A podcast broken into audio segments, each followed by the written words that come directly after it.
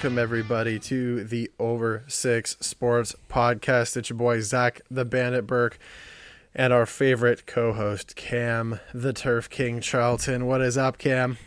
Oh, not too much. Uh, just getting ready for playoffs now. It's kind of been a mixed week, a mixed weekend, but have snuck in there. They got that fourth spot, so uh, it's been a mixed week. But I'm doing pretty good today. How are you doing, Mark? I'm doing well. Leafs are uh, playing tonight. They're uh, fighting for the President's Trophy. It's a bit of a long shot at this point, but um, you know, I feel like that's a banner maybe that you could hang up in the rafters instead of the division champs. Uh, we were laughing about that actually. The uh, all the division champs have their division champs swag, and uh, yeah, I mean, I don't know if I want that banger hanging in the, the banger banner hanging in the rafters, but um, yeah, I mean, Leafs got it done, got the North wrapped up. We'll kind of get into this a little more. Um, but yeah, no, I'm doing well. Did you have a sweat on when uh, when the Habs kept losing and everybody else kept winning? Yeah, I mean, it wasn't the greatest feeling in the world. It was starting to feel a little bit. I mean, they were just so injured. You look at the roster and the amount of injuries they had. I'm like, oh shit, they actually might not pick a point up. I mean, you look at any other team. You miss your captain, your starting goalie, four out of your top five goal scorers or point getters from last year, you're not going to do that well. So it was a little struggle down the stretch. Hopefully everyone's healthy for playoffs and we can give it a run. But yeah, I was sweating a little bit, but they snuck in there. So no big issue. Snuck in there's like the understatement. Just backdoored it with a single point. Nothing like sneaking into the playoffs on an L. But I mean, we'll, we'll get to this in a minute. But, you know, McDavid just does McDavid things sometimes. So can't yeah, I mean, do much they, about that. They picked up another point tonight, so I don't know how much of a sweat it would have really been because they did still have tonight to pick up a point, and they got a point with basically every one of roster out tonight. They had Suzuki and Caufield play, which was actually nice to see. Suzuki had two goals, Caufield a goal and an assist, so it was nice to see that. But not a huge sweat now because they actually two points clear. Yeah, are, was tonight their last game of the regular season? they got one more? No, that's it for Montreal now. So they get a, about a week break here. So hopefully, let's get healthy and get everybody, get all the troops together for playoffs. Rest it up. Well, let's get uh, let's not delay too much. Let's get to our headlines from the past week. I mean, where do we start it, Burke? we got to start it with Jays talk. So all year, Artem Zub, the nobody. Who else have you called out this year? Bunch of nobodies. They all turn out um, to do um, something. Yeah. I mean, the, you get even the score calling you out, calling them somebodies. You called out Danny Jansen the other day. What did, did, he do? The next three games, he homered in three straight games. And I it's... mean, I mean, it was hilarious at first. Like the first game he did it, we're like, okay, awesome. Like it worked. Uh, it's pretty funny. By the third game, we're like, holy shit, this is like, this is ridiculous now. Uh, I have a gift. I have a gift. I don't know, you know, if if you know, if a new Marvel Marvel movie came out, I'm, you know, nobody man. I just put like a reverse curse on everybody, which is uh yeah, I mean, you know, the first time you can call it a you know, you can whatever, it's a coincidence. The second time you're like, all right, like maybe. The third, the fourth time, like it's starting to starting to be a thing. And keep in mind, I only said that in jest right? Like I didn't. Uh, he's obviously not actually a nobody. Like I love Danny Dan Jansen. Sorry, we got to call him Dan Jansen now because that's what he wants to be called. Um, but we kind of made that joke where I'm like, well, should, let's call out Dan Jansen, see what he does. And sure as shit, does he not hit three homers in a row? I'm like, oh my gosh, like, oh, I can do it. I know another friend of ours was like, yeah, like, like basically saying all the Habs guys are nobodies. I'm like, no, no, no. It doesn't work for you. Not everybody can do it. Only I have the nobody gift. Yeah, I mean, it's just been fun. He really helped the Jays just plug along here. I mean, it's not a great season. They're still struggling with a ton of injuries, but they just keep plugging along. And in this division right now, that's all you need to do. They haven't played a lot of the weaker competition that some of the other divi- rest of their divisions played, so they just keep doing it right now. And Vlad had a mini slump there, and he came back nicely yesterday, and it just keeps looking pretty good for the Jays. And that's all you have to do, right? I mean, the beauty about you know baseball having an 162 game season is that when you are, you know, 34 games in, which the Jays are at right now, 34 games, they're only two and a half points back of Boston for first. You've got 130 games left, and if you've played a lot of stiff competition in that time, there's going to be games in there that you're going to pick up. These ebbs and flows are normal in baseball. But if you're going to stay 500, and their Jays are uh, at uh, 0.529, so they're they're two games above 500. That's all you got to do. Keep it within striking distance, so that when you go on a heater, you go from being two back to being two up, three up, or whatever the case is. Right? You just don't want to do what the Jays of the past has done, and you know you get down 18, 20 games with 40 left and you're trying to sneak into a wild card spot. Like baseball, it's just so difficult to do that. You if you keep it within a couple of games, then the chance for you having successes will be pretty high. Yeah, that's the big thing is you just got to stay right above 500 till the end of May here. Hopefully get some of these arms back in the bullpen. Pearson can build himself up. He didn't look great the other day. And you get Springer back. If you can get healthy now and stay a little above 500, you're fine. There's lots of time left they're doing what they need to do, and we're getting some good contributions from even guys like Robbie Ray right now. So the Jays, good start to the year, and uh, I'm looking forward to the rest of it. One of the things I will say about the Jays before we move off them is that um, they've won quite a few games in the eighth and the ninth inning. I, I know that over the past week or two, I've been watching, and they're down, you know, three two or they're down three one or whatever the case is, in multiple occasions, and uh, you know, eighth inning, they go on a big run, or ninth inning, they score five or six. Like these guys are just, there's no quit in the team. And you, you brought up Springer. Springer played what, four or five games for them? Then he's back on the IL. And we called that, by the way. We said, you know, George, what are you doing? Like, why are you bothering coming back for the one game? Like, go back on the I uh, on the IL. Sure enough, he does. Smart decision. That's what should have been done from the start. You want to come back? We get it. Go if, if you miss half the season, who cares? Yeah, and just touching on that, coming back in late games, it just has a little bit of the playoff feels from what five, six years ago now. Yeah, hundred percent. That lineup of Edwin, Jose, Josh Donaldson, Tulo, like you just never felt like they were out of a game. They could be down three or four runs in the sixth, seventh inning, and you felt like they could come back still. And that's kind of the feeling around this team this year. You just have such a great order, and you feel like you're never out of it. You can score. Like Semien's having some big hits. Now you're even getting contributions from Danny Jansen. Hernandez is back healthy. Just feels like that again, and it's pretty sweet to be around. I keep saying one more thing about the Jays, but then I remember something else. Um, it's pretty obvious that Gurriel has shown that you cannot take home on a on a simple double to outfield. Uh, this guy gunned down like three people in the last week, and I mean, oh, I just cannot like. I, I mean, I've we both have played some sort of softball, baseball. The velocity that this guy whips his pitches in, like he's throwing it like 300 feet on the dime to the plate. Yeah, I mean, we've seen issues in him in outfield tracking balls and stuff, but the guy's got a cannon. There's no doubt in that. He had a crazy amount of assists last year from the outfield, and he's doing it again this year. Like, yeah, you might be able to sneak a couple fly balls that he doesn't pick up well, but don't run on the guy. I can't believe like the pinpoint accuracy this guy throws. Like just, I mean, think about it. You're throwing it from outfield. You have to give it a lot to get there, and I can throw the ball far. I can't throw the ball far and on a like on a silver platter for the catcher to get a guy out. Like it's just insane. So anyway, um, Cam, let's talk about uh, uh, about Mister One Hundred no, I can't take credit for this one. I did not call him a nobody. I don't know how you can call him a nobody. Connor McJesus McDavid. 100 points in 53 games. Yeah, and now he's up to 104 with still a game left. I mean, what is there to say about this guy? Every game he does it.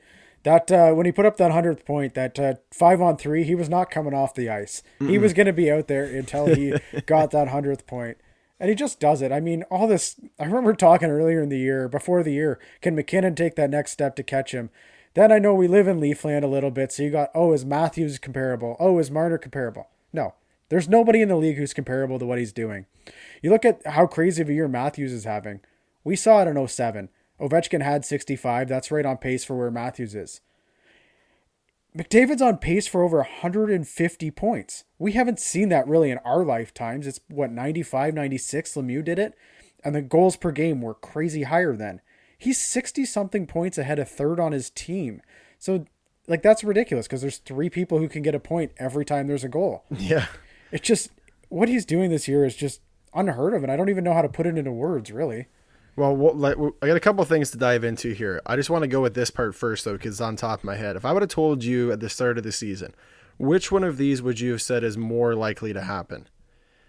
uh, or or sorry, let's say that let's go this way. Less likely to happen: Ovechkin scoring less than thirty, or McDavid scoring hundred points in fifty three games. Which would would you have said has less odds of happening? Well, you'd have to go with the McDavid thing. That that it had to have less odds than Ovechkin scoring thirty. I know it's shortened, so that's still quite a good pace, thirty. But you still like the pace for hundred points is just crazy. I mean, there's guys who scored 30. I mean, Matthews got 30, McDavid's got 30. I haven't, I don't have a full list here, but to me, that's a little bit surprising. I mean, you think Ovi's going to put him away, but I mean, the reality is, is like this guy's going to put up, like if, if there was 82 games, he's scoring 40 again. I don't think there's a doubt about it, right? Like he's, he's going to score 40, um, which he needs to do to get, to try and get the goals record. So yeah, I mean that's the thing is even like 30 goals this season is actually on pace for 44. So that's quite impressive. So 30 goals this year is quite a good number to get to. So to not get to 30 is a little shocking because it's Ovechkin, but I don't think it's the craziest stat ever because it's not that easy to score 40, especially in today's NHL. My other point about McDavid, I think that we'll talk about that kind of when we get to our playoff preview. Um, I think it'll be a you know we'll be able to dive in a little bit deeper there. Um, so let's keep with the NHL though. So Jack Eichel, there's some drama surrounding him, and is he having surgery? Is he not having surgery? Is he going to get traded? Like there's there's been kind of smoke bombs getting thrown all over the place. The team's saying no, he's not getting traded. Or he's uh, he's not or he's do not or doing surgery, and Eichel's like, yeah, we haven't discussed that. I have no idea if I'm even really with this team. Paraphrasing, of course, but yeah, it's kind of a weird situation. He wants to get the surgery done. He thinks it's better for his long term health, but the Sabres don't want to do it because he could miss time, and it is kind of a risky surgery. We've seen Chris Kunitz had it, and he, he came back fine, but it's kind of a weird one to do in the NHL. I just I don't see how he plays a game with them anymore. With all this thing around this and really wanting to move on, you wouldn't bring this up publicly. If you want to go and talk, say the Sabres need to step up, they need to bring in guys, we need to be more competitive. They for sure do. They're not as competitive as they should be. We were talking two, three years ago who has a better core, the Sabres or the Leafs? It's not even close right now. So, yeah, you could say all those things. But when you start bringing that medical thing, I think that's where you really find that they're not together. I don't think Jack Eichel's playing another game for the Sabres. And I think now is where does he go? Well, it's a beauty thing that it's a Wednesday. It's hypothetical Wednesday. There's no day that can't be a hypothetical day. So let me ask you another hypothetical question. So, which player is most likely, most likely to play another game for their current team? Jack Eichel or Aaron Rodgers for the Packers? I think somehow it's Aaron Rodgers is more likely to play for the Packers. I just, I mean, Aaron Rodgers doesn't talk to his own parents, so I don't think he's going to go back either. I like if they're if I could find a bet to parlay both of them not playing for their current team ever again, I'd be hammering that. I don't see yeah. either of them, but if I had to choose one Rodgers because his team's at least competitive, they have they're in a winning window right now, where the Sabres aren't. The Sabres suck. Eichel wants out. There's no reason to stay there. At least Rodgers, the reason he could be there still, is because they are a good team. They have a chance to win. The crappy part about that whole situation for Eichel is he he doesn't have a no move clause. Um, you know that kicks in next year. And so there's been teams like Columbus that have thrown out, been thrown out for trading for him. And I'm like, really? You want to go for like I know he doesn't have a choice, but I can't imagine the situation in Columbus. I mean, Torts is no longer going to be there, so that'll be helpful. I can't imagine that Eichel and Torts would get along very well. Um, but I don't know if that's a better situation for you. I mean, it's a fresh like it's a new scene, it's a fresh team and new players and a whole change of organization, but uh, that's a really tough spot to be, but hey, I guess that's what you get for signing a big deal with the Sabres.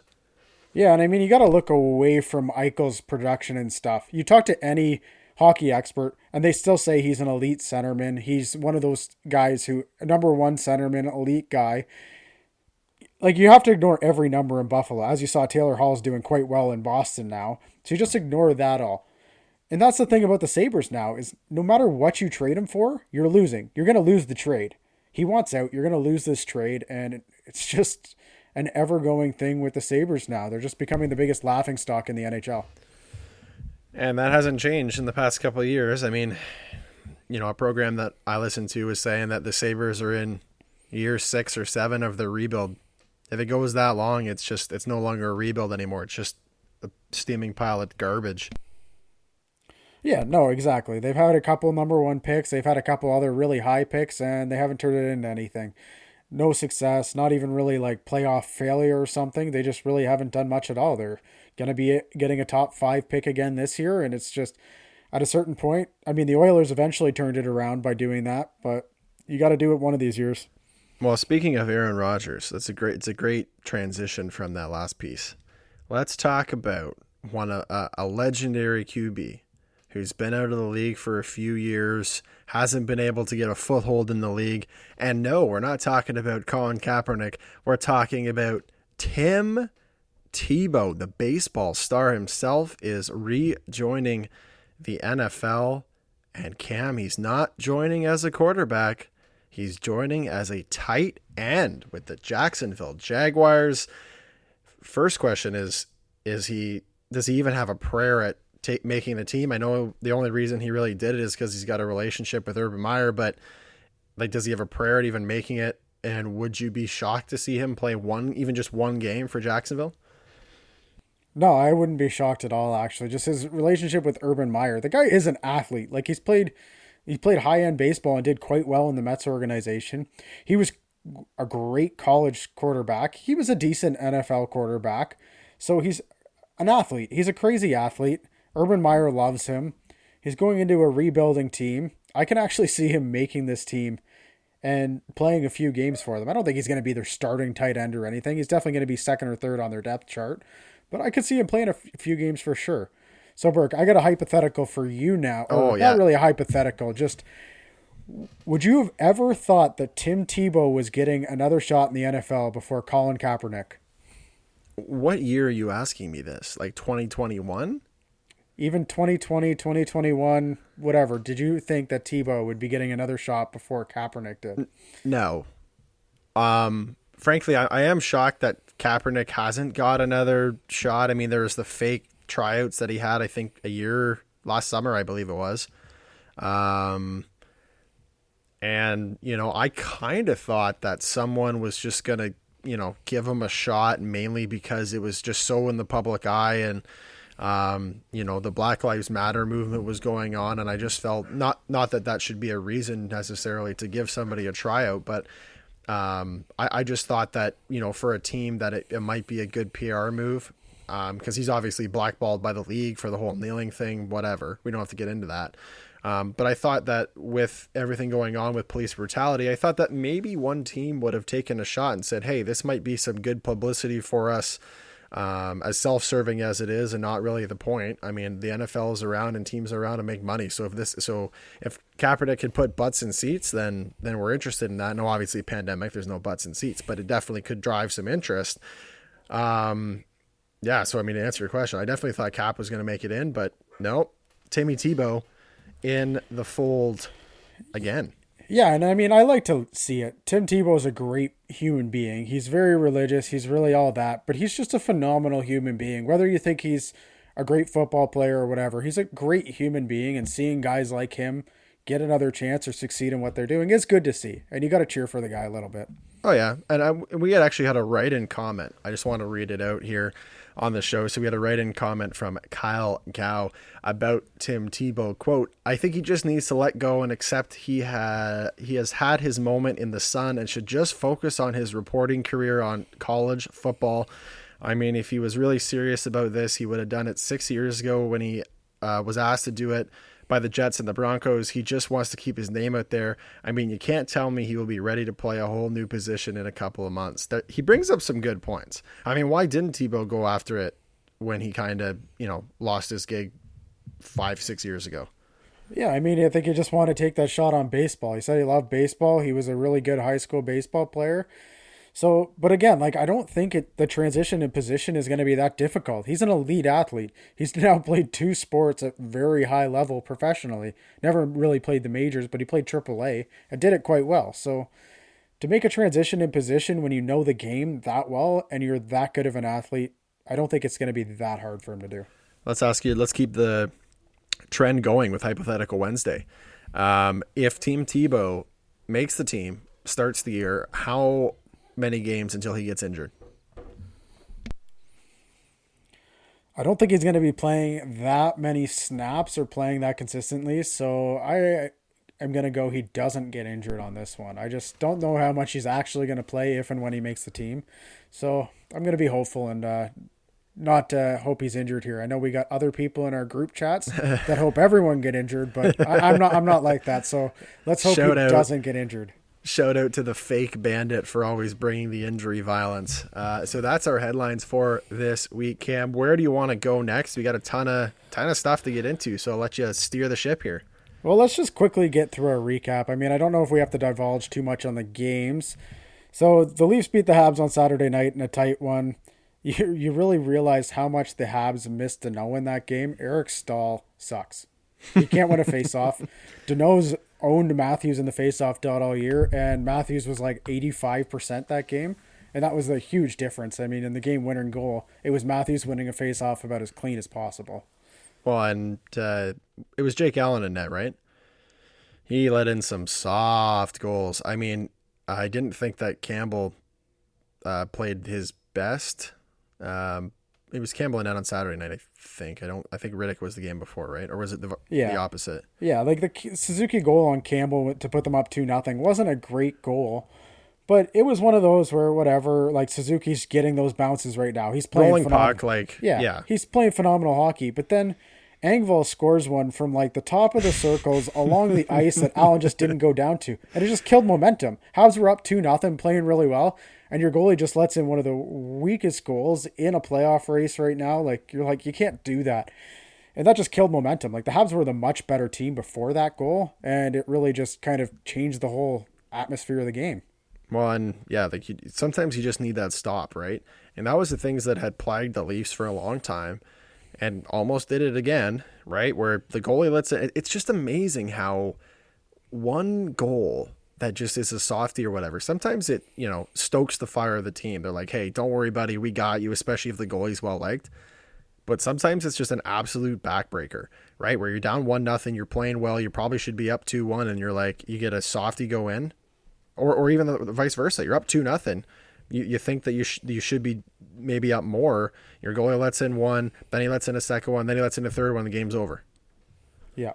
So we'll move along from that game and we'll uh, touch on our final betting things at the end here.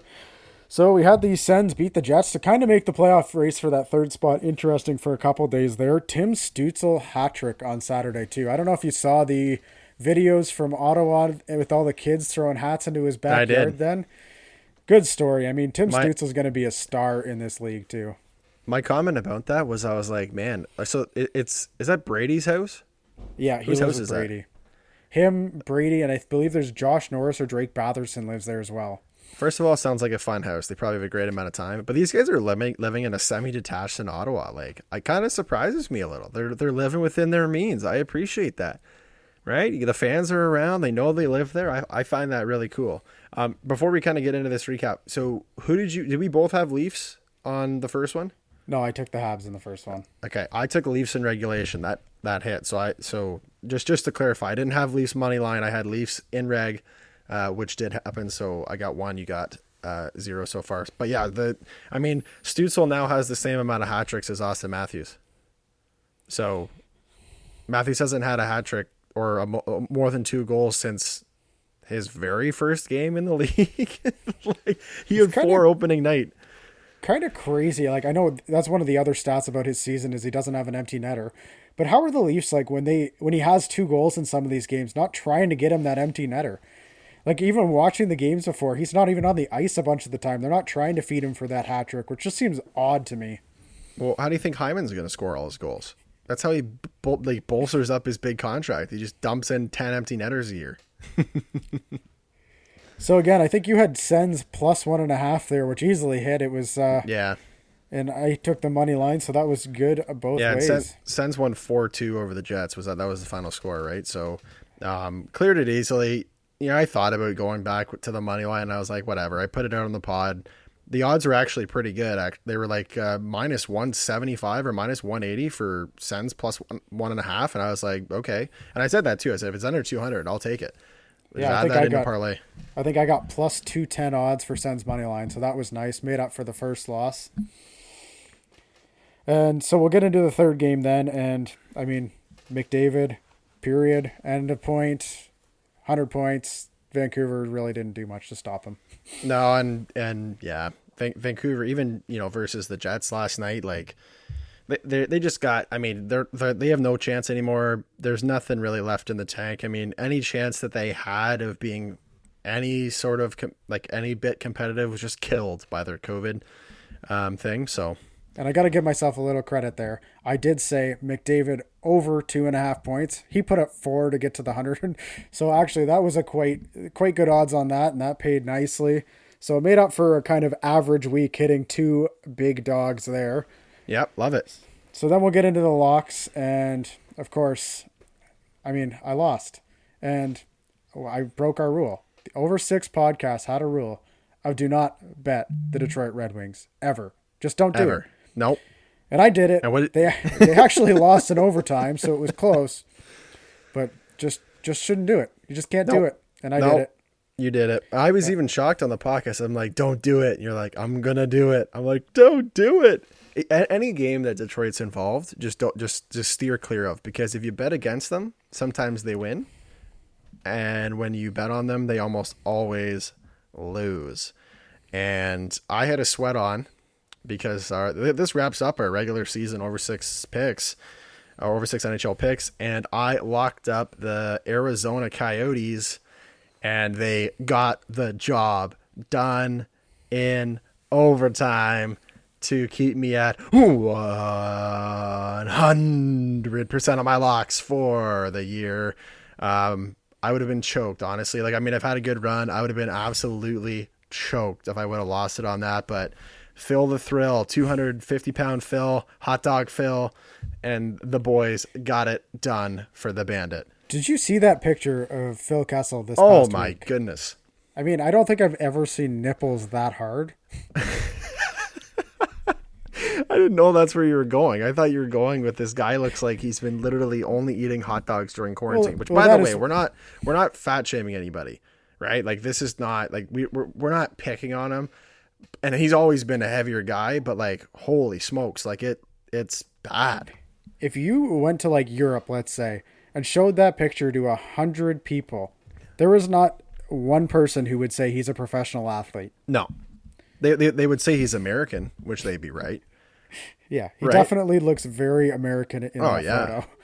Like I don't know what I seriously don't know his regiment, but I mean even crazier. This guy's been putting putting pucks in the net. Like I mean he can't score on a breakaway, but he's been putting pucks in the net. So um, hey, gotta do what you gotta do. I mean I I just wonder if like there's ever a guy who you know, went to body check him like when he was with the Leafs, like four, five, six, whatever many years ago it was. I just could just crush this guy. And then now you try to hit him, and it's just like hitting a wall. Like this guy just doesn't move. Yeah, so just wrapping up our picks for the season then. If you followed our picks, if you bet on every pick, you would have been profitable either way.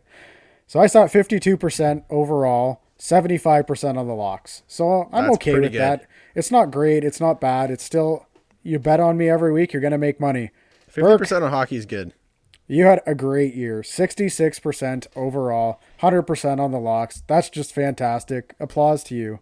That will be that is some cha-ching cha-ching. When we eventually have the budget for sound effects, I'll throw some of that in there. But um yeah, I mean, considering too that I had like a three week cooler, um, that percentage could have been way higher if I even just got, you know, 50% of those right. I would have been in probably close to 70%. But finished the year strong. Another four for four week for me. Locked up my locks. So, um, hey, this is why you listen to us on the Over Six Sports Podcast. We give you.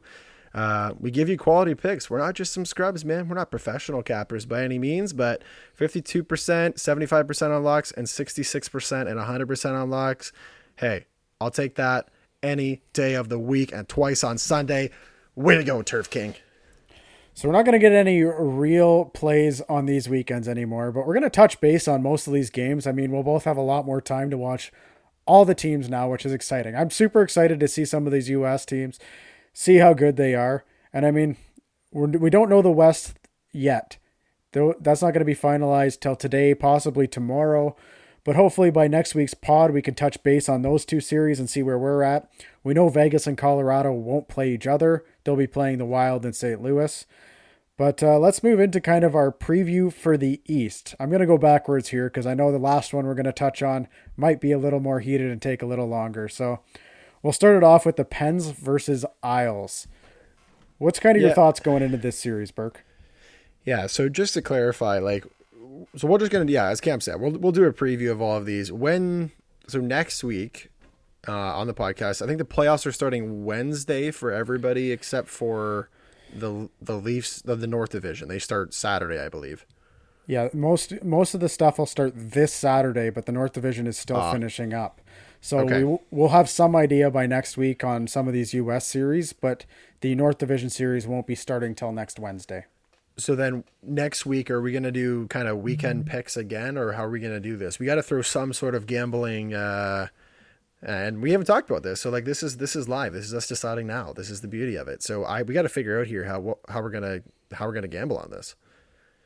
Yeah, I mean it's going to be a lot tougher in series, full seven game series, trying to pick games, especially if there's going to be two or three. By the time we pick them on Tuesday or Wednesday next week, by the time we get to the weekend, but we'll we'll try and figure something out for next week. Let's do it. All right. So anyway, Pens uh, versus the Islanders. Um, let's uh, yeah. So uh, Pittsburgh. I I mean they're tied with Washington at seventy seven points. I mean they've kind of been they've kind of been sneaky good, eh? Like they they didn't really you know knock anybody's socks off early on in the year with their talent, but they just plugged away, plugged away, plugged away, and got it done. Islanders, on the other hand, you love betting on them on locks. Um, that's one of your favorite things. It just doesn't seem like they've. I don't know. It's just a weird. I just have this gut feeling. It just doesn't seem like they have it. And Pittsburgh just has that winning pedigree, right? They've winning two cups in the last five years. Like there's just there, you can't teach teams how to win. So I, I, like Pittsburgh in this series. I just think that in general they'll they, they should have some more success. I'm going to take Pittsburgh in six over the New York Islanders. Yeah, like Pittsburgh's just been the biggest Jekyll and Hyde team this year. They'll like lose 8 1 one game and then win 7 2 the next game. It's just been so up and down. The Islanders are one of the most consistent teams. They don't score a ton, but they don't let in a ton either. They're just very, like, their goalies have been phenomenal all season. So, They're just boring. They're just boring. They play boring hockey. yeah, I mean, they play Barry Trotz style hockey. It's very boring, very 200 foot. Let your goalie make some easy saves and do all that. Uh, yeah, I think I got to go Pittsburgh. I'm going to go Pittsburgh in seven. I think they're just again so Jekyll and Hyde. Their goalies aren't going to show up in some of these games, but I think they're gonna their skill, their experience, everything like that's going to show up in game six and seven, and they're going to win the series in seven. I think. I, I, any game that goes to game uh, to game seven, I'm I'm kind of fine with honestly. These East Division, I'll say one thing about all both these series and all four of these teams. If Pittsburgh wins in five, doesn't completely shock me. If the Isles win in five, not completely shocked. Same with the other series. Both Washington or Boston could win in five or seven. And it's just all four teams to in my opinion are just so close. yeah, I this is one of those series that like and again, I'm not so I'm not going to log anything on these because the, the beauty about the playoffs is that it's so unscripted and just it, it can go any way and we've seen that in playoffs every year forever and ever right? Eighth seed being down 3-0 going on to win the stanley cup right? Like it's it's it's just nuts. I mean the thing is with this series is, is as you said i could absolutely see washington just running them over and winning in five. And yeah boston likewise man. They're, they're both extremely talented teams. Um I, I'm gonna I'm gonna hate pick here, so I'm gonna take Washington in seven. I think that this series is one of the most likely series to go to seven, even though I think as as you said, I think it could be over in five games. Um, this one would not shock me. I just I think both teams are, and like I actually like Washington and Boston more than I like Pittsburgh, honestly. Like I just I know that that Pittsburgh you know locked up the division, they got up that spot, they earned the right to play the Islanders.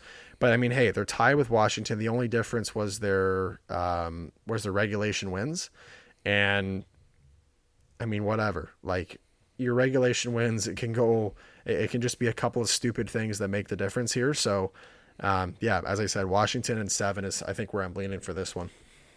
Yeah, I'm going to go Washington in six here. I just think Washington's built better for this year. They're deeper on the back end. They've managed to get some goaltending. Their goaltending's a big question mark to me, but they've showed that they can score the goal. They've won the cup recently. I like a lot of things Washington does. Boston's D just scares me too much. They've had too much turnover in net this year. It looks like Rask is going to be fine for the playoffs, and Swayman's going to be backing him up. Halak's going to be their third string to start the playoffs. I just don't like their back end or goaltending, and they've struggled to score at times. I know Taylor Hall's been playing well. He has like seven goals since the trade deadline. But I just like Washington in this spot. I think Washington's just a bigger, stronger team, built better for the playoffs than this Boston team, which seems crazy thinking that Washington's more of a playoff ready team than Boston in a year.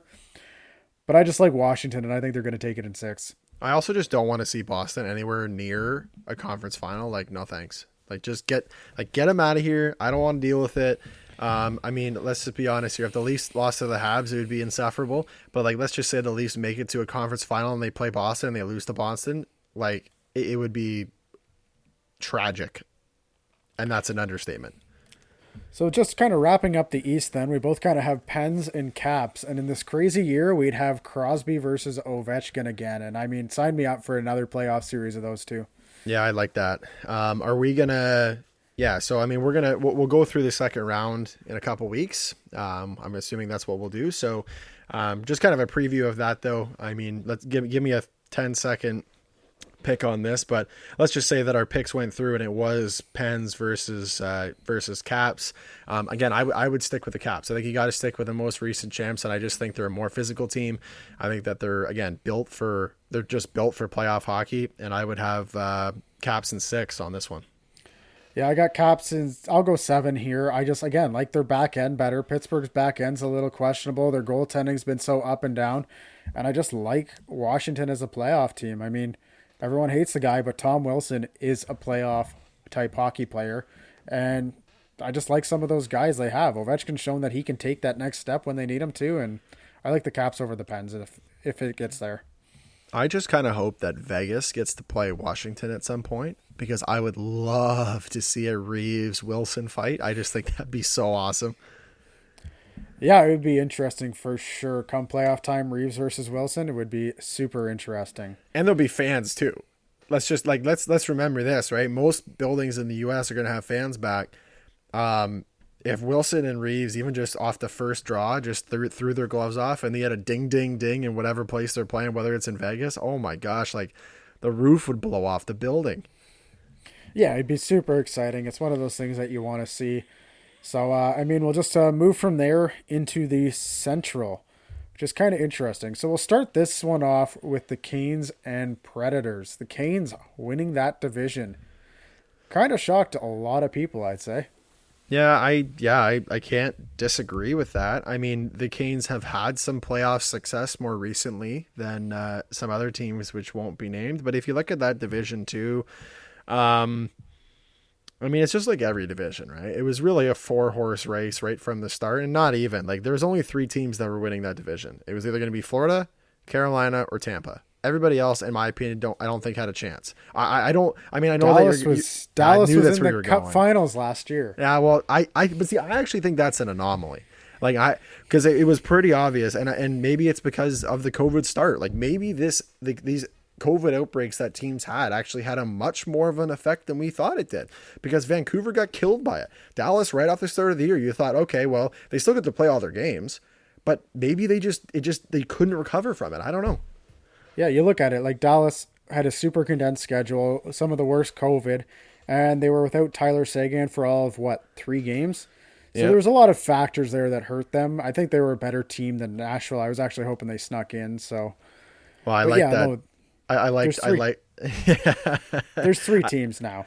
Yeah, I, I liked that uh, Dallas put the Carolina Hurricanes logo in the Dallas green on their profile. That was pretty good. Yeah, no, that's just super yeah. fun. It's and Carolina's Twitter's usually one of the best, so it's nice seeing Dallas kind of joking around with their Twitter and stuff and just having fun with it. It's nice to see from teams. I mean, at that point, what are you going to do, right? Like, the fate of your playoffs is in another team's hands, which is never a position that you want to be in. So, you know, you generally want to, you know, even if you're down by, you know, four points with three left, at least you can win the games. Um, unfortunately for Dallas, that didn't happen. But kind of getting back to the the series, you know, Canes versus Nashville. Um, I don't think that Nashville has a prayer. I mean, unless Juuse Saros stands on his head and grows another arm, like I just don't see it. I, have got I've got Canes in five on this one. Um, I could maybe like I think Saros can probably steal one game, but I don't think he's stealing two, three, four games. Like no, I, I just don't see that happening. No, that's basically the exact way, same way I see it. Carolina has slightly better scoring depth, I think.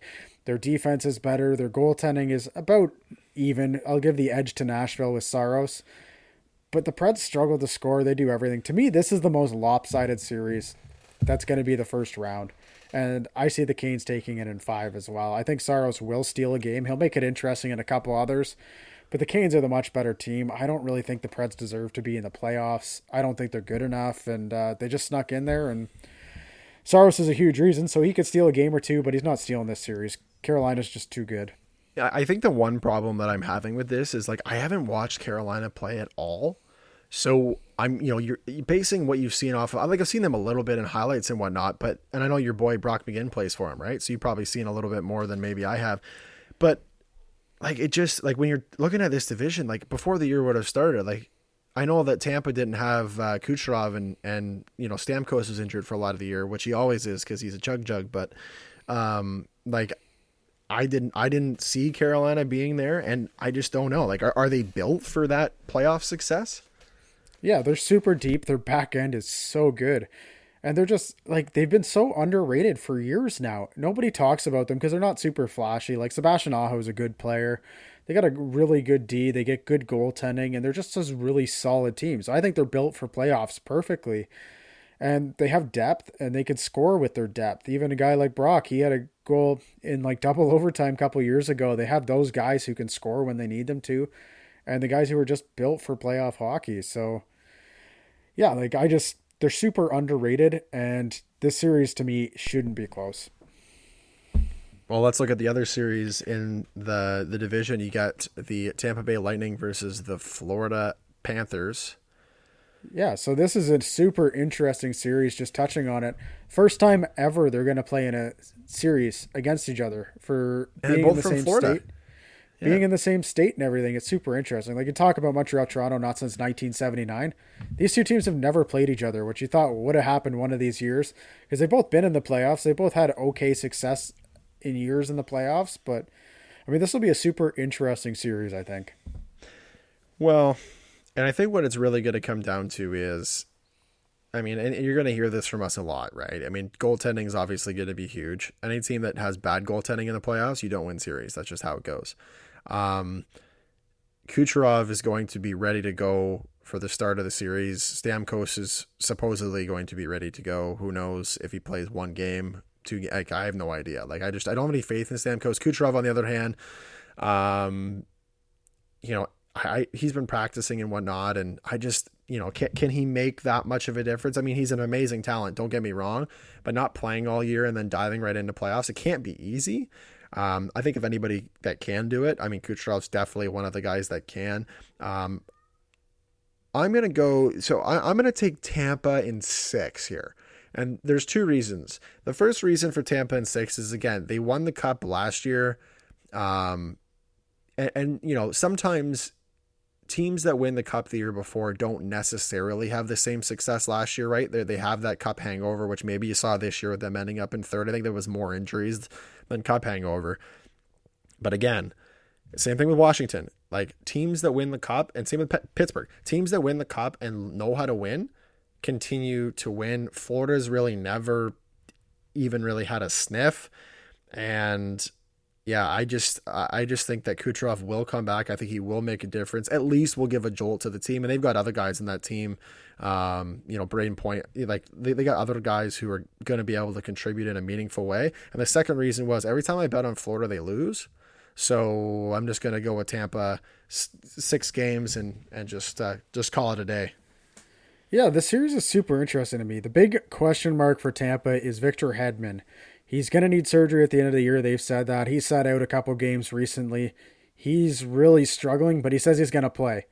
Victor Hedman might be their most important player on that team. And if he's not 100%, that kind of worries me. And especially if he's nowhere near 100%, that worries me. But then you look at across the ice, and Florida doesn't have Aaron Ekblad. So that's pretty much a wash there.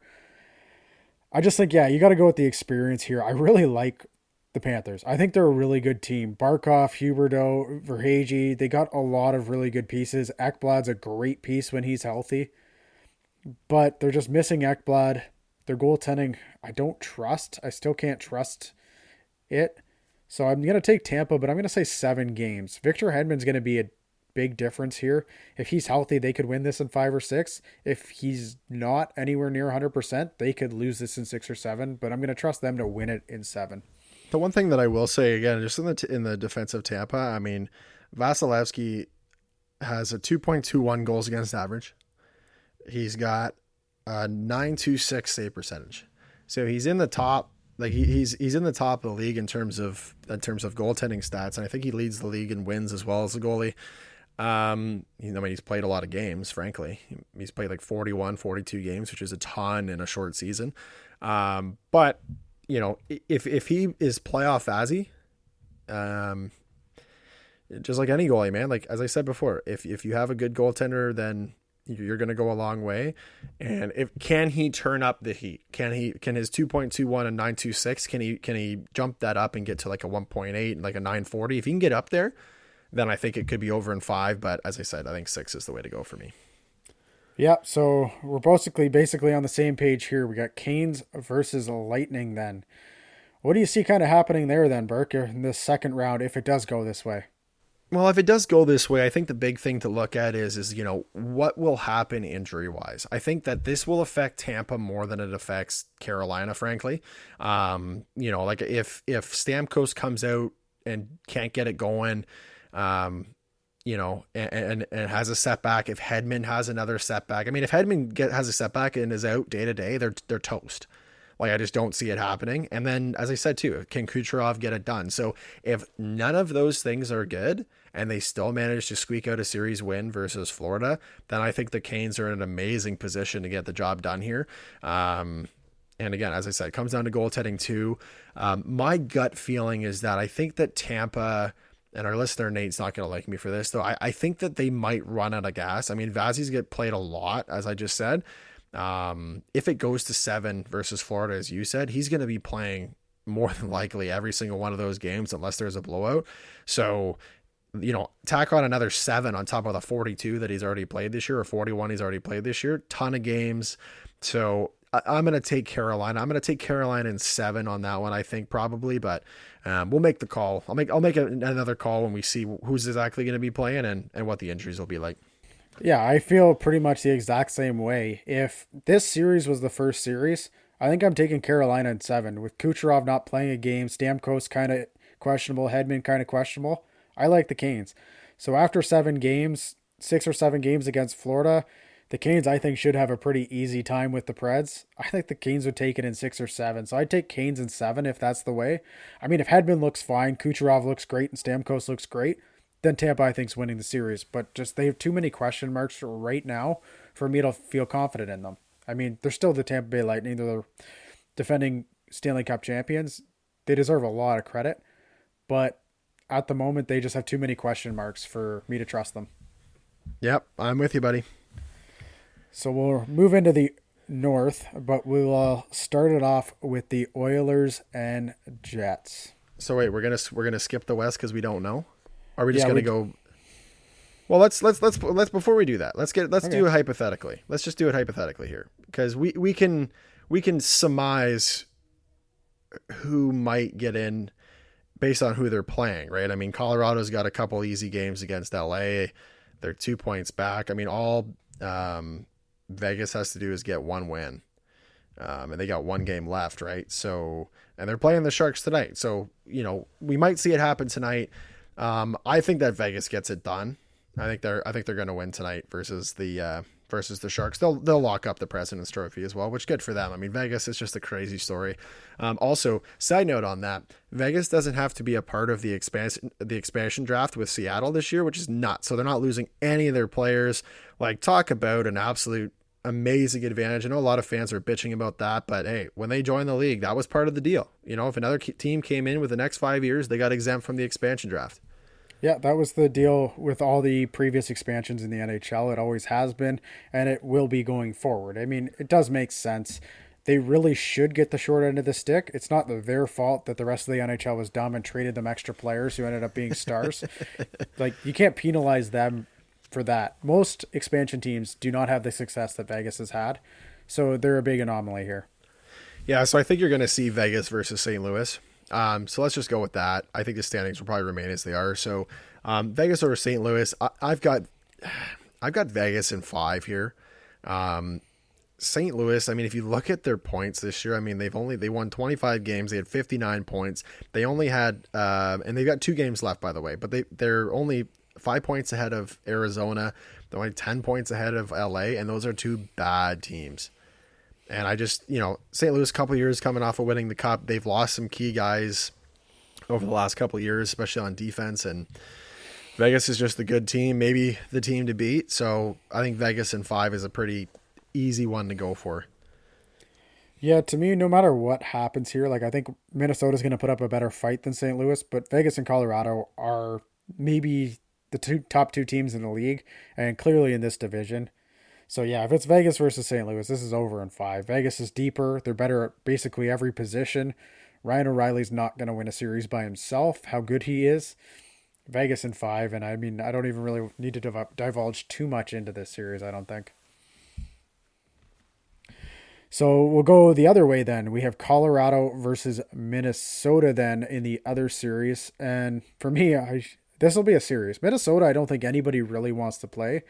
They're an interesting team. I don't know how good they actually are. I'll be honest, I haven't watched much of them. I've watched a lot of Colorado, and I love what I see from Colorado. They got Nathan MacKinnon, they have Cale Makar, Grubauer's been phenomenal. To me, Colorado wins this one in six, and man, I would looking forward to a Vegas versus Colorado. I'm going hot take.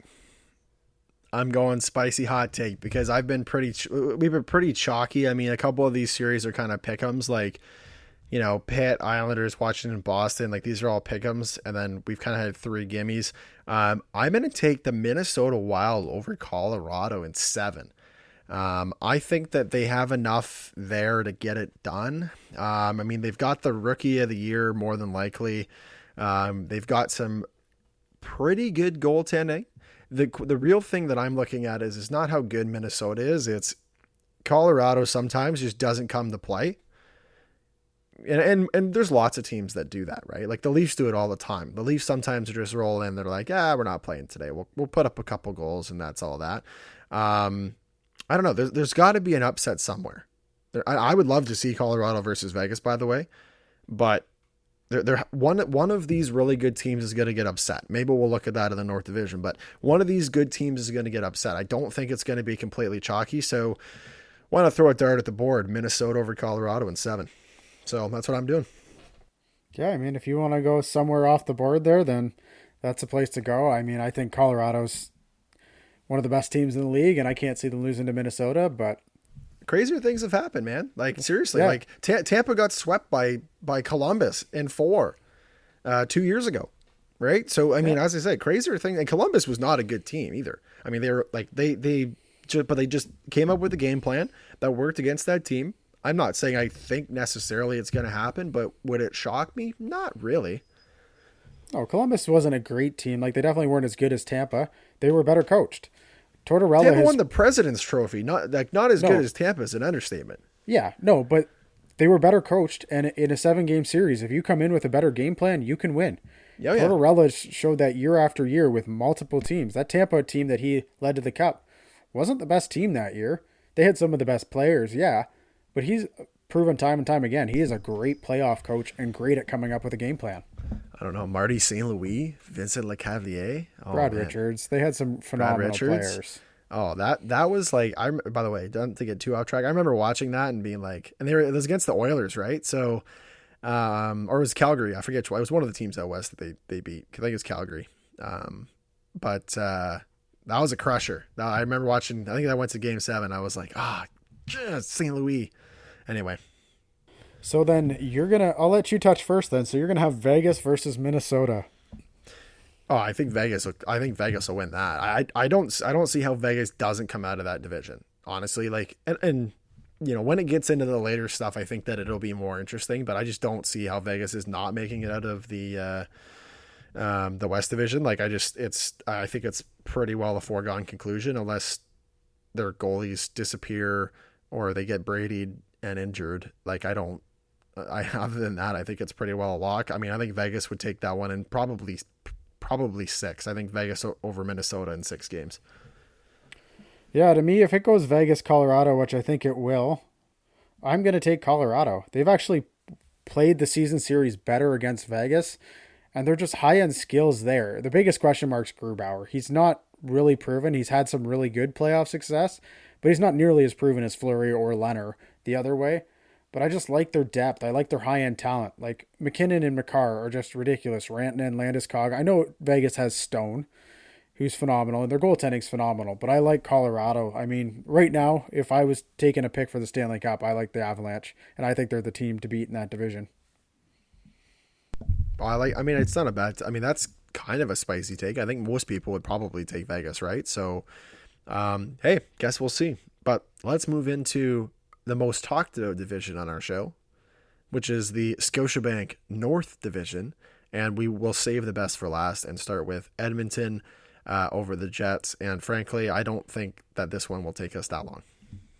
Yeah, so I got an interesting stat for you. If anyone thought that the Jets might win this series because of Hellebuyck, Mike Smith has been more consistent and a better goaltender than Connor Hellebuyck this season. I mean, I think that the eye test over the last month can tell you that because Hellebuyck can't stop anything.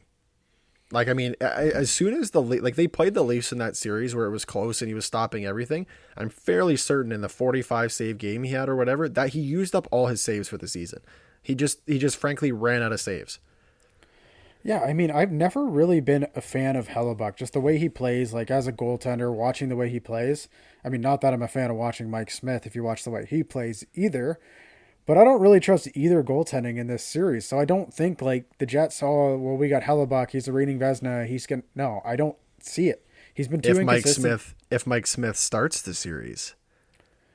Yeah, Mike Smith is starting. There is zero way the Oilers are putting Mikko Koskinen in. Didn't they he get might... pulled tonight for concussion protocol? No, he probably should have, but he didn't end up. He got a knee to the head, mm. was rubbing his face, rubbing his eyes. Really took him a while to get up, and they didn't pull him. Mm, well, we'll see. I mean, I, I don't think a spotter is going to pull him right before the playoffs. Like, that's the one thing, right? Like, they're so diligent about it. And I know it's an independent guy, and I'm not a big conspiracy theorist, but yeah, you can't pull their number one guy right before the playoffs. I just don't see that happening. Yeah, it's so hard with a goalie, too. Like, a player, you miss two shifts, maybe, it's not a big deal pulling out a goalie in a tight game, you're like, how do you really do that? I know it's not like if we're talking health and safety in here, you got to do it either way, but it's got to be such a hard decision. But just kind of going back to this series, I don't see how Edmonton doesn't win this in five or six. I'm going to take them in six games just because you never know. Without Ehlers, this Winnipeg defense is awful. They're just not good at all. I haven't liked them all year. I don't really I mean, they got high end scoring, so they can do that, and they can match pretty much most teams with that. But I just don't like them, so I'm going to take Edmonton in six here. Yeah, I'm going to go the other way, and no, I'm not taking Winnipeg. By the way, I'm just gonna I'm just gonna say five. I know you you said five or six. I'm going to take Edmonton in five. Um, the the one caveat to this is that if the Winnipeg Jets can come up with a game plan to shut down McDavid, I think you've got a chance. If you look at um, you know, if you look at how many players have points on that team or like lots of multi points, um, McDavid, it's like McDavid and then two others, two, three others. Draisaitl's obviously up there. He's number two. Um, they have an extreme lack of secondary scoring. They just can't do it. And and and they got and McDavid like let's not let's not. I mean, he's 100 points and 53 is impressive, but they you get a lot of power play points, and there's just not as many. Like they're lethal on the power play, but there's just not as many power plays in the playoffs. And that happens every single year, whether you like it or you hate it. That's just how it goes. So they're going to have to get more five on five scoring. McDavid can't play 40 minutes a night.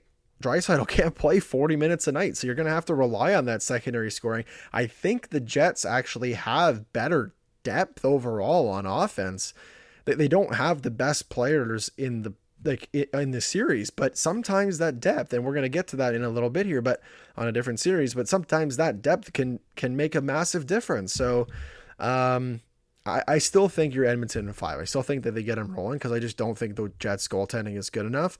But if but if the Jets can, I could see the Jets in seven. That would not that might that wouldn't shock me. Is all I'm trying to get at. No, it, it wouldn't shock me completely. I mean, I think things really have to go bad for Edmonton. I think Mike Smith's got to really not show up. But that's the thing. Yes, there's less power plays in penalties in the playoffs, but it's just more important those power plays you get. And that's where you just can't do it. And the Jets play physical. I've seen some of their guys take some stupid penalties. You can't do that against Edmonton. And again, I just don't think this is going to be as close of a series as some people are thinking, but it wouldn't shock me if the Jets push this to seven and somehow steal it. Well, as I said, if, I mean, if, if Hellebuyck comes and plays out of his mind too, I mean, that'll change the whole dynamic, right? I just, it's, I, I just like it's really hard to do, right? Where you haven't been good all season and then you just turn it on for the playoffs. I mean, it's possible, but I just don't see that happening. Yeah, I mean, we have to give him some credit. He is the reigning Vezina. He's been decent. You got to give him credit where credit's due. So he does have the potential to be a really good one, but we'll see moving forward here if he can be it in this series. There's not that much time to prove it. Well, should we get into it? Yeah, so I just want to start this one off. So we do have Montreal Toronto, the first time since 1979 super exciting. I mean, it's a series everyone wanted to see before the year. This is one of the ones when you looked at the North schedule, the North standings, the way we were working this year, everyone wanted to see Montreal Toronto playoffs. All I'm hearing today on the radio is the Leafs fans and Leafs should be super disappointed as this isn't over in four or five. Do the Leafs fans and Leafs in general have the right to think they should win a series in four or five, or should they just be happy to win a series if they win one? Um, yeah, I mean, no, you can't be disappointed if it's not done in four or five. I think that's just stupid. I'm one of the more, and you know this, I'm one of the more level-headed Leaf fans, and we've talked about that a lot. And I, and I, you know, I criticize them when I think they're wrong. I praise them when I think they've done well. And for any team to have an expectation in the playoffs to win in four or five, or that's a disappointment, and to me is a joke, right? Like all of these teams, even though Montreal backdoored it in, there's a lot of mitigating circumstances with, with, for you know for why teams don't necessarily perform as well during the regular season. And you have to do a deeper dive in that. I just no. So yeah no. To answer your question i no. I think that's i Uh, when you did mention that to me i was like this is that's just a ridiculous thing like seriously leaf fans you're setting yourself up for disappointment if, if that's what you're disappointed about if the leafs lose then then then what? Like are like are you jumping off like what is happening here then? Because I mean, I I I would be hundred percent okay with the Leafs winning in six, right? I, I or, or five or or seven. I don't really care. Get past the first round, like get the monkey off the back. It's amazing what can happen when that like when the monkey's off, right? Yeah, but that's the thing. I'm like listening to this and I'm like, Leafs fans and the Leafs haven't won a playoff series since when? 04? They do not have a right to think they should win a series in four or five. Yeah, they should probably think they should win this series. Nobody's saying they shouldn't or shouldn't be the favorites in this series. But to be so specific to say, yeah, they should really try and sweep this series. Sorry, Leafs fans, you don't have a right to think that or say that right now. You can for sure say you're the favorites in this series, but that's taking it way too far. Every team should be trying to sweep the series right? Like that's what you're, you know, you're, you're, you should 100% be trying to sweep the series. But if it doesn't happen, why would you be disappointed about that? Right? Uh, if, if you asked any NHL team, you said, "Hey, would you like to sweep this series?" What team is going to say, "You know what? I'd rather lose. I'd rather win in five or six. I feel like that would, you know, give us a good." No, like no team is doing that. But just because that's what you want does not mean that's the most realistic option. And let me go on my little. Uh, do you, do you want to go first on your opinion here? do you want me to go first? No, you go ahead. You've had uh, lots of Leafs rants this year, so uh, let's hear one more. Okay, so I'll start it off with this. Leafs should win this series in six games. This is where I see it going. I think the Leafs in six is reasonable. Um, the way that I see it playing out is, well, I, I think it's going to be Leafs in six. If Leafs win the first game, it's Leafs in six. Could be less, but I think it's Leafs in six if they win the first game. If they lose the first game, again, high possibility at six. I could see it going to seven. But I think the first game is going to be extremely important. Toronto has been horrible out of the gate in the playoffs the last couple of years. They lose the first game, and then now you're chasing. And the Leafs are not good at chasing. They're much better with the lead until they play Boston. They're up three two, and then they blow it or three one. What you know what? I, but you know what I mean. They're just they they they're better when they're in control. If the Leafs can play their game, then they will win this series. Right? If they can play their, if they can stretch the ice, you know, move the puck, you know, be fluid, not get bogged down in the neutral zone, not trying any fancy stuff, pucks in deep. I mean, these are all classic cliches that you've heard, but this is the type of playoff hockey that you need to play. The Leafs are finally, finally built to actually play a physical game. They're they're they're good. You know, they've got guys who can go in the corners, get the puck. They got Foligno, they've got Hyman. Um, you know, they've got speed. Marner's and Matthews. Uh, you know, Marner Matthews can't can obviously be overlooked, but they have enough depth there that they might not have the most skilled guys at three and four, but they have guys that aren't going to cost them games, which I think is a big difference with other teams. Like I think Edmonton they have third and fourth lines that could cost them games if McDavid doesn't put up points. I don't think the Leafs have that. I think they've got enough depth and enough veteran presence down low that those guys on the third and fourth line, you know, they're going to go out and, you know, they're going to not do anything stupid, hopefully. That's all you got to do. And then let the big boys take care of it. Like that's all you got to do. And let's and, and, before I hand it over to you, like I look at the the goaltending is the other thing. So Frederik Andersen's playing tonight. Um, and the Leafs are the Leafs weren't resting anybody tonight. So, um, and you know the Sens are up one nothing right now. Um, I, I thought it was important to get Andersen into a game for sure. Um, it's going to be really, really tough. You put it beautifully, actually. You said um, you got to start Freddie because if Freddie doesn't perform well in game one, you can move to Campbell. If you start with Campbell, you can't go back to Freddie because his confidence is gone. I 100% agree with, with that statement. You, got you got to do it right? So even if Freddie loses the first game, you know, you've got that backup in Campbell, but your goalies have to be one of your best players on the ice. And it's enough. It's just enough. Like every year we talk about, you know, oh, well, Freddie's not a playoff goal. Enough snuff. You want your big, like if Fred wants his big contract, he's going to come out and play. Campbell, if you want us to be on this team next year, you need to come out and perform at a high caliber. If the Leafs don't get out of the first round this year, I guarantee you that half of this team will not be here.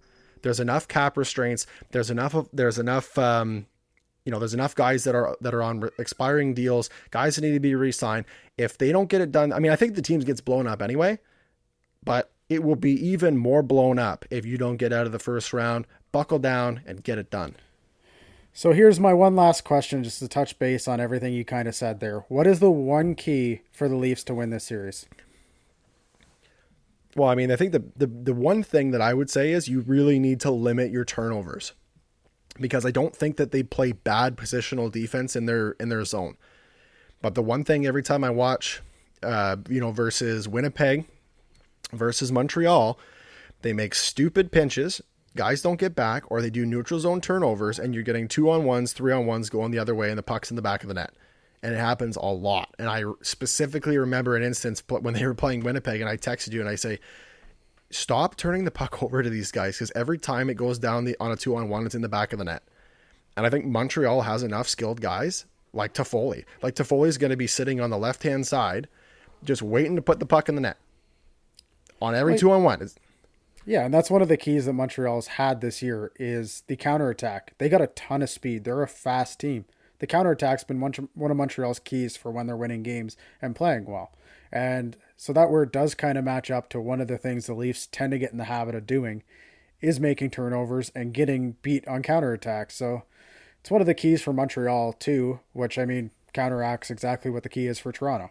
And the only thing I'll ever say about the Leafs, I'll let you take it over. Um, I've talked, you know, a lot about the Leafs here, but um, you got to do something on the power play. You're not going to get very many opportunities because it's the playoffs. But when you do get an opportunity, your your power play has been god awful.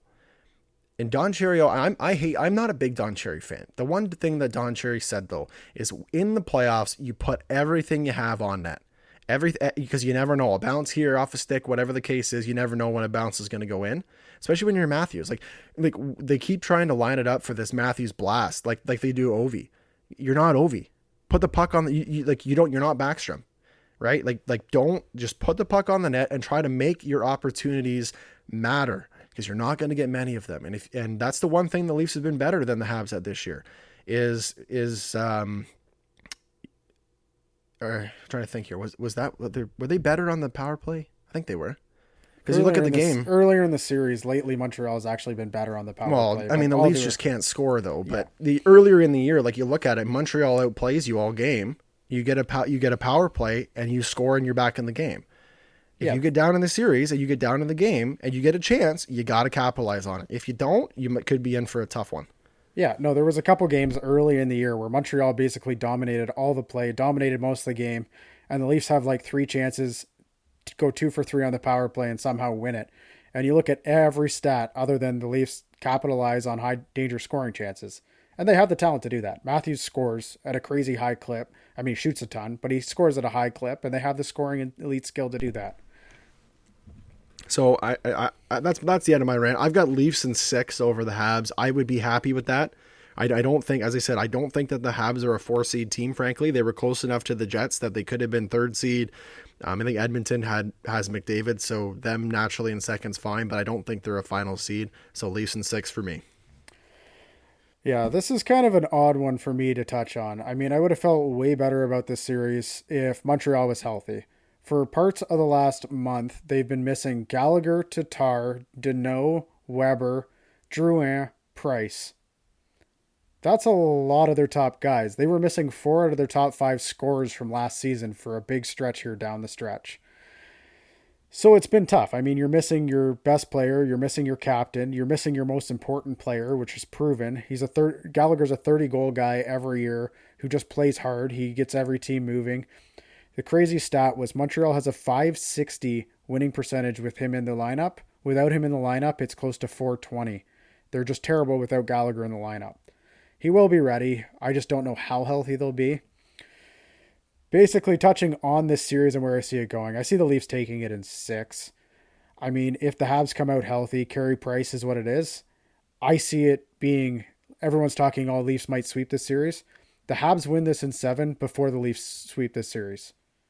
That's my take yeah, on it. I, yeah, I can't argue that. Like the Habs are a decent team. They've struggled through COVID. They've struggled through a ton of injuries. Yeah, the Leafs are the better team. They're the favorites. They should be. But I don't think it takes that much for Montreal to really push this to seven or win it. The keys for me are depth. Montreal's third and fourth lines are better than Toronto's. Their depth on D is better. Their top end talent is not as good. There's no questioning that. And then the other big question mark is goaltending. Carey Price at his peak is better than anybody the Leafs can throw in net. Carey Price has been injured most of the year and a little inconsistent this season. But if Carey Price is Carey Price, he can steal three, four games, no problem at his peak. He did it last year against Pittsburgh. He played phenomenal. You got contributions from Suzuki and Kotkaniemi, and they beat Pittsburgh, and they should have beat Philly if it wasn't for Carter Hart standing on his head. So let me ask you this. Let's go the other way. So you asked me about the keys to the Leafs of how they're going to be successful. What do the Habs have to avoid? Um, I mean, obviously, you know, you're saying Leafs and six, so you don't think the Habs are going to be able to get it done. But if the Habs are to be successful, um, you know, as you said, they're going to have to, their depth is going to have to do well. But what are the big things that they have to avoid playing the Leafs? Basically it's just going to be containing that first line and not making dumb turnovers to them. We've seen it too much this year where Weber or Edmundson has made a Chiarot has made a terrible turnover in his own end, and it takes one shot for Matthews or Marner to put it in. So it's just eliminating those D turnovers in your own end. Other than that, Montreal's played really well. Danault's played Matthews' line really well this season when he's been in there. I mean, Matthews kind of ran over the team the other day without Danault, but I mean, you got Nathan MacKinnon saying the centerman he hates playing against the most in the league is Philip Danault. So he's a huge key to their team, but it's just got to be their defense not turning it over in the slot. That's kind of their Achilles heel. That's what's killed them. The Habs, most games, you look at the stats at the end of the day, they don't give up much high danger scoring chances, but they give up a ridiculous amount of those chances. It's like Oh yeah, they'll give up four in this game. They'll outchance this team ten to four, but three of those four chances were in the back of their net. Right, and that's yeah. I mean, that's the thing, right? I mean, so the, the one thing I don't like about the high danger scoring chances is like, I, I you know I saw a clip once of like here's all the high danger scoring chances, and I'm like, some of these maybe shouldn't be high danger scoring chances. I know that there's parameters around it and whatnot, Yeah, it's but just the home plate, like the slot. It's basically just the slot not being blocked. So anything that makes it to the net that's in the slot is considered a, the home base, home plate diagram. That's a high danger scoring chance. I think the other key too is right. I mean, your guys that are back from injury have to perform at the highest level. If Montreal doesn't perform at their highest level, they don't have a chance. They have to perform at their highest level. If they don't, then it then it could be four or five. Like if the Leafs perform, even if the if the Leafs performed at ninety percent, and the Habs performed at seventy five percent, eighty percent, it's over in four or five. Yeah, I mean, I don't think it's over in four, but yeah, it's gonna be it's gonna be over in a hurry, and that's where these injuries scare me. If the Habs had been healthy for the last two months, and look, I mean, you saw them at the beginning of the year when they were healthy and clicking. There was people who thought they were better than Leafs. They haven't been healthy since then. They haven't been clicking great.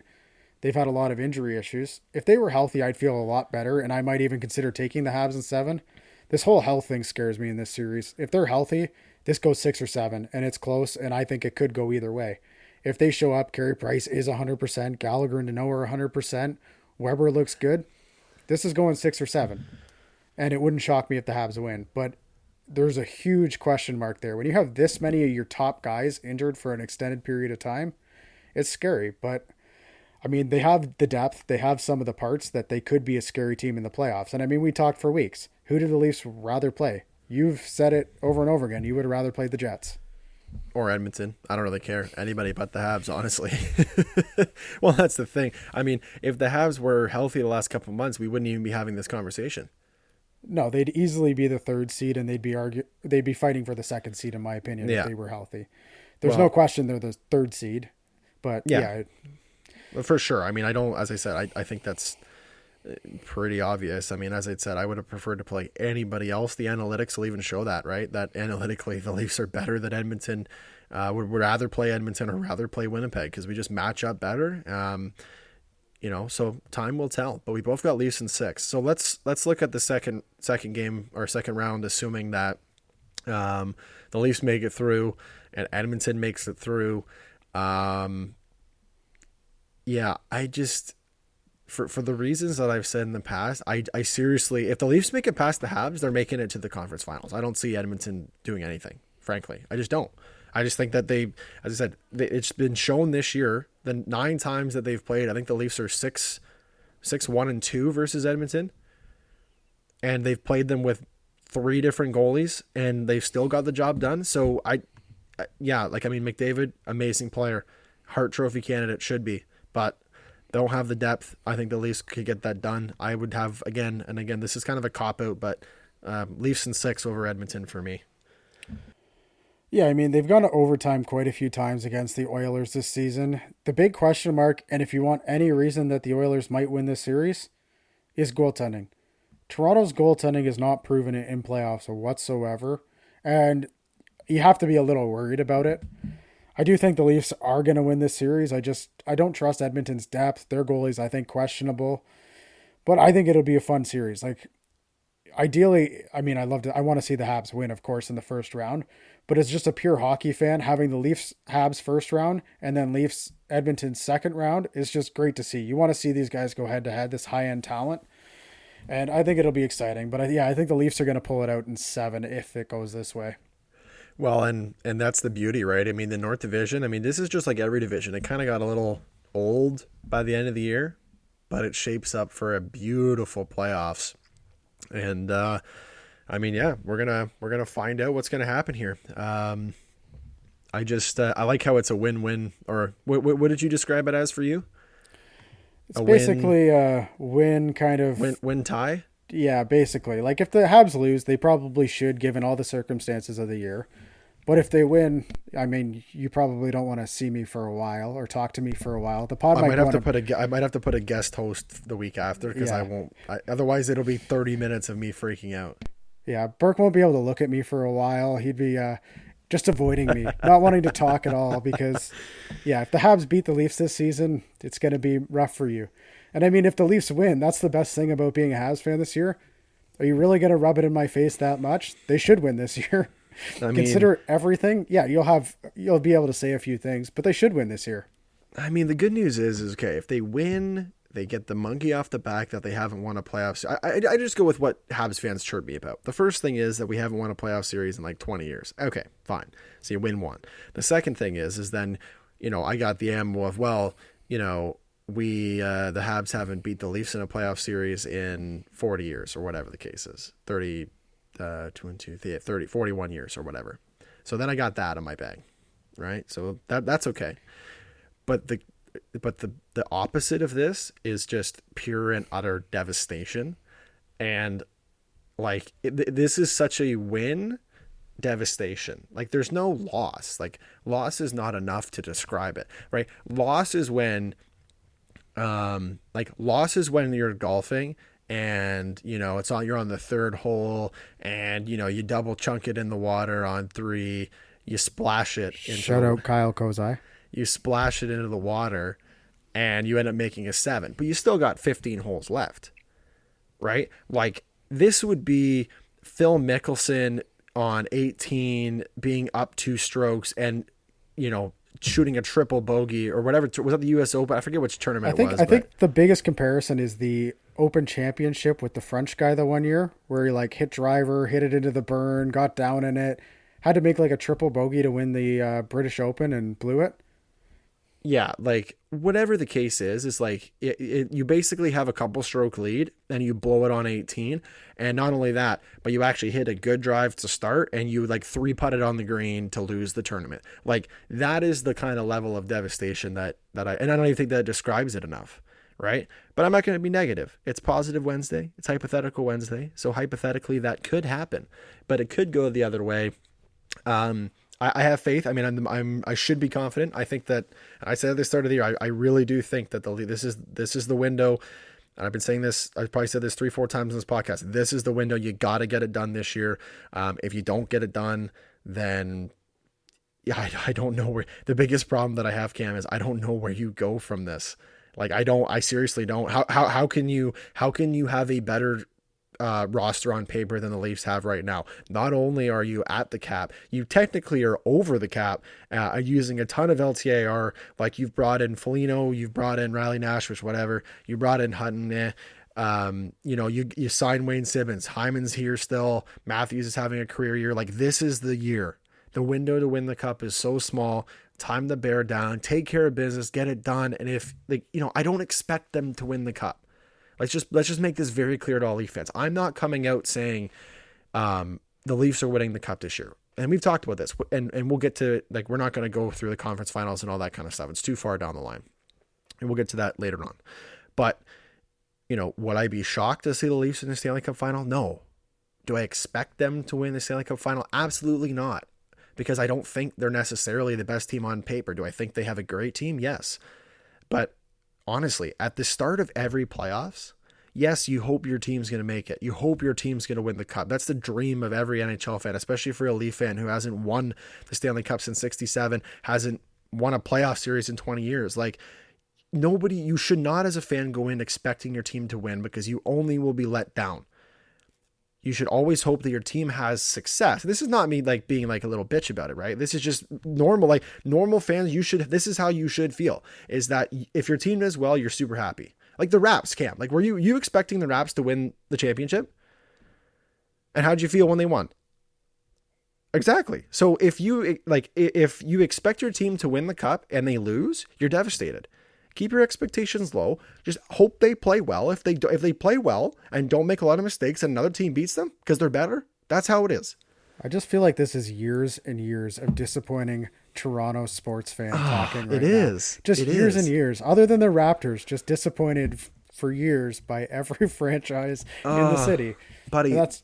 I mean, the, the one the one stat that I will kind of leave you on is this: if the Leafs win, the last time the Leafs beat the Habs in a playoff series was 1967. what else happened that year? At least won the Stanley Cup. Got chills. Got chills. I mean, it, it is a good omen. Um, in reference to this being, I mean, I, I have not had a platform to express my feelings like this. I mean, it sounds like I need to be in like a group, like, you know, like an AA meeting for Leafs fans, which I think probably exists. But yeah, I have not been able to really share how I feel because, you know, you can put it on Facebook. You just get blasted by Habs fans who aren't understanding or love to see the pain. But Mike Babcock was not wrong when he said pain was coming. And I just hope, I just hope that we take a, a triple, double, quadruple Advil and finally get rid of the pain. Because uh, and it, two two series wins, I'm fine. I will. I'll, I'll be fine. Cup would be great. I'll take a couple series wins. Let's start with one and just and uh, and get rid of the Habs. So here's the thing for you: if the Leafs don't make it out of the North this year, is it disappointing? Yes. One series isn't enough this year. They got to no. win two. I, well, I think it's it's it's a unique season where I think they're the best team out of the four that are there, and I think that you're playing the second best team in my mind. Um, and that's just not just me pumping your tires as a Habs fan. It's it's I just I I honestly think that the Habs would have success against Edmonton, probably more than against the Leafs. Um, and for the, all the same reasons that we've talked about why Montreal would have success versus the Leafs, the same would apply to the same would apply to Edmonton. So if they beat the Habs in the first round, you're playing two teams which frankly should have been three and four. You, absolutely, you should beat those teams. I, I I don't see how you can't. So yes, it would be disappointing. Yeah, like in my opinion, these Toronto and Montreal are the two best built teams in this division for the playoffs. If it wasn't for Montreal's situation with COVID, with injuries this year, this isn't the first round. We're probably seeing this in the second round, in my opinion. And these two teams are set up the best for the playoffs. Health is a big question mark for Montreal, and I'm just looking forward to this series. Everything I've seen in the last week, even even with all Montreal's health concerns. Toronto's had a few. They've been without Hyman, who's an important Foligno. piece. Foligno, who's an important piece. It's still been super competitive, good hockey this last three games, given all that circumstance. So if you somewhat try and wash out what's been missing, it's going to be a good series. Yep. Well, and as I said, I mean, it's going to cause me a ton of anxiety.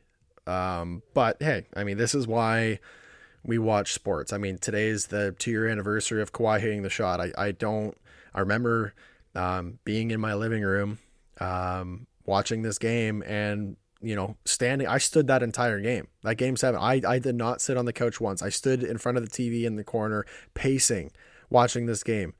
But that's what makes sports fun, man. That's this is why we watch. If we knew that the results were going to be predetermined, then why why bother? Lean into the anxiety because the the teams that the you don't have anxiety if your team is not in a position to win. Right? Like look at teams like like do you think Predators fans have anxiety? No. Because if they win, they're or even Montreal fans, you got you have no anxiety about this. When your team is in a position to win, you're going to have anxiety. That's a good thing. Lean into it. Yeah, I mean, I definitely do have anxiety. If Montreal was 100% healthy, I would have a lot more.